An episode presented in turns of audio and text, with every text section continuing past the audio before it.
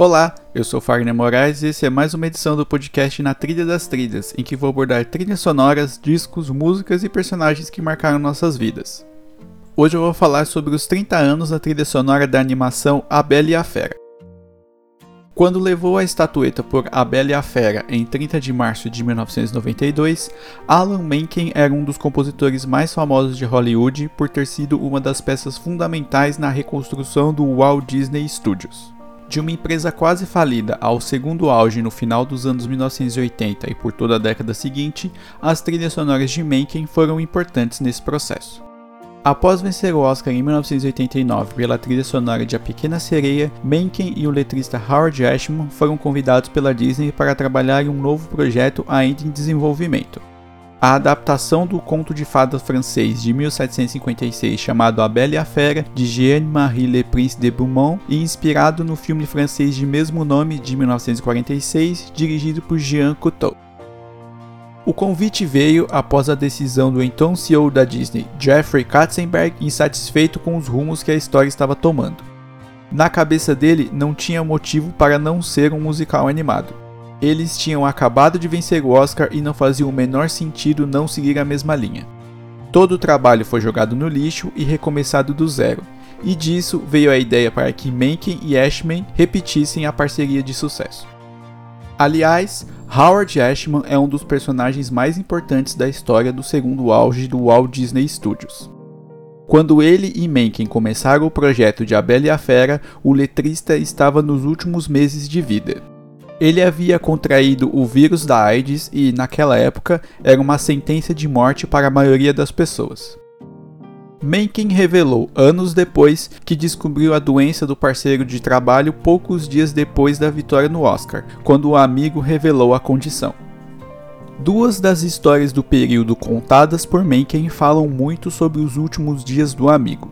Certo dia, o microfone Walkman Pro de $600 simplesmente parou de funcionar, então Ashman o pegou e tacou na parede. E ele não era de fazer isso. Era o símbolo da frustração de alguém sem perspectiva do que qualquer outra coisa. Outro momento era quando ele precisava deixar Nova York e ir até Los Angeles. O estúdio de ensaio ficava no 5º andar e ele, para não usar o elevador cheio, ia de escada em condições de saúde muito precárias. Menken o flagrou muito mais de uma vez sem fôlego e com muita dificuldade para subir até o local de trabalho. Mas ele trabalhou e trabalhou como nunca. E no meio disso tudo ainda estava escrevendo algumas das músicas de outro projeto da Disney, Aladdin, lançado em 1992. Até que as condições ficaram impossíveis e a Disney arrumou uma solução. Ashman ficaria trabalhando de casa e o resto da equipe, formada por músicos, animadores, diretores e produtores, viajaria até Nova York para trabalhar com ele. Depois dos esboços preliminares e de ideias gerais sobre a produção, a dupla teve total liberdade para trabalhar as canções e fazer do jeito que eles quisessem. Assim, as músicas foram surgindo com naturalidade à medida que o trabalho ia evoluindo. Anos depois, para celebrar a adaptação em live action, em 2017, o diretor Bill Condon, durante a turnê de divulgação do filme, relembrou como Howard usou a doença como inspiração para contar a história através da música. Abre aspas, foi ideia de Ashman fazer da Fera um dos dois personagens centrais. Até então, era a história da Bela que eles estavam contando. Especificamente para ele, era uma metáfora para a AIDS. Segundo Ashman, ele foi amaldiçoado. Essa maldição trouxe tristeza para todas as pessoas que o amavam e talvez houvesse uma chance de milagre, uma maneira de a maldição acabar, fecha aspas. O final do trabalho foi carregado de tristeza. Por consequência do vírus, o letrista ficou sem andar e passou os últimos dias de vida completamente cego. Ele recebia o feedback da equipe por telefone e ainda conseguia fazer ajustes nas letras durante esse período. Sem comparecer à sessão fechada para funcionários da Disney, ficou sabendo pessoalmente da boa recepção que o filme teve. Ele morreu em 14 de março de 1991, aos 40 anos. O trabalho em um musical é apresentar letra e arranjos claros para as pessoas, e foi isso que a dupla Menken e Ashman fez. A liberdade em trabalhar ajudava em conseguir avançar em determinados aspectos do trabalho feito em A Pequena Sereia, em colocar elementos novos como a influência dos espetáculos da Broadway e a resgatar a velha Disney, como a inspiração da trilha sonora de A Branca de Neve de 1937, além, claro, de música francesa do século XVIII.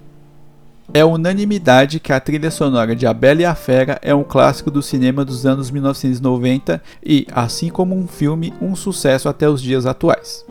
Se Menken foi coroado mais uma vez pelo Oscar, Howard Ashman não ficou atrás. A letra dele para Beauty and the Beast, cantada por Celine Dion e Peeble Bryson, venceu o Oscar na categoria Melhor Canção Original. Bill Laut, marido de Ashman, recebeu o prêmio póstumo e fez um bonito discurso. Abre aspas. Howard e eu dividimos um lar e uma vida juntos. Eu estou muito feliz e muito orgulhoso por receber esse prêmio por ele. Mas é agridoce. Esse é o primeiro prêmio dado pela academia a alguém que perdemos por conta da AIDS. Trabalhando em A Bela e a Fera, Howard esteve frente a frente com um desafio pessoal, mas sempre deu o melhor. E o que fez isso possível foi a atmosfera de compreensão, amor e apoio, o que qualquer um que enfrenta esse problema não apenas deseja, mas precisa.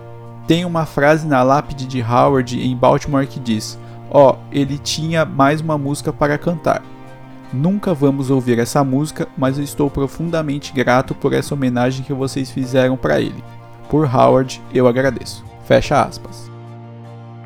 Para celebrar o lançamento da animação em Blu-ray, Menken relembrou ao site Soundtrack.net a parceria com um amigo e explicou como foi trabalhar com alguém que estava nos últimos momentos da vida. Abre aspas. Tudo o que Howard e eu fizemos foi contar a história, que é muito romântica. O cenário é atemporal e eu fui direto ao ponto, que é o que sempre faço. Howard estava em seus últimos dias e eu sabia que era a última criação de um grande artista. Tenho certeza de que isso influenciou o que fizemos e foi o auge da emoção para nós. Todos esses projetos que fizemos, seja A Pequena Sereia, A Bela e a Fera ou Aladdin, são homenagens. Este é uma homenagem às partes mais românticas do cânone da Disney. Talvez eu estivesse canalizando algo especial que eu não sei, mas foi romântico e atemporal e dou crédito a Howard por muito do que fizemos. Fecha aspas. Esse foi o Na Trilha das Trilhas, podcast sobre trilhas sonoras, álbuns, personagens e músicas históricas do cinema, da TV brasileira e mundial. Nos siga no seu agregador de podcast favorito e avalie, porque sua opinião é muito importante para nós. Eu sou Fagner Moraes e estou no Twitter e no Instagram como @FagnerMoraes e aceito sugestões de temas para as próximas edições. Até a próxima!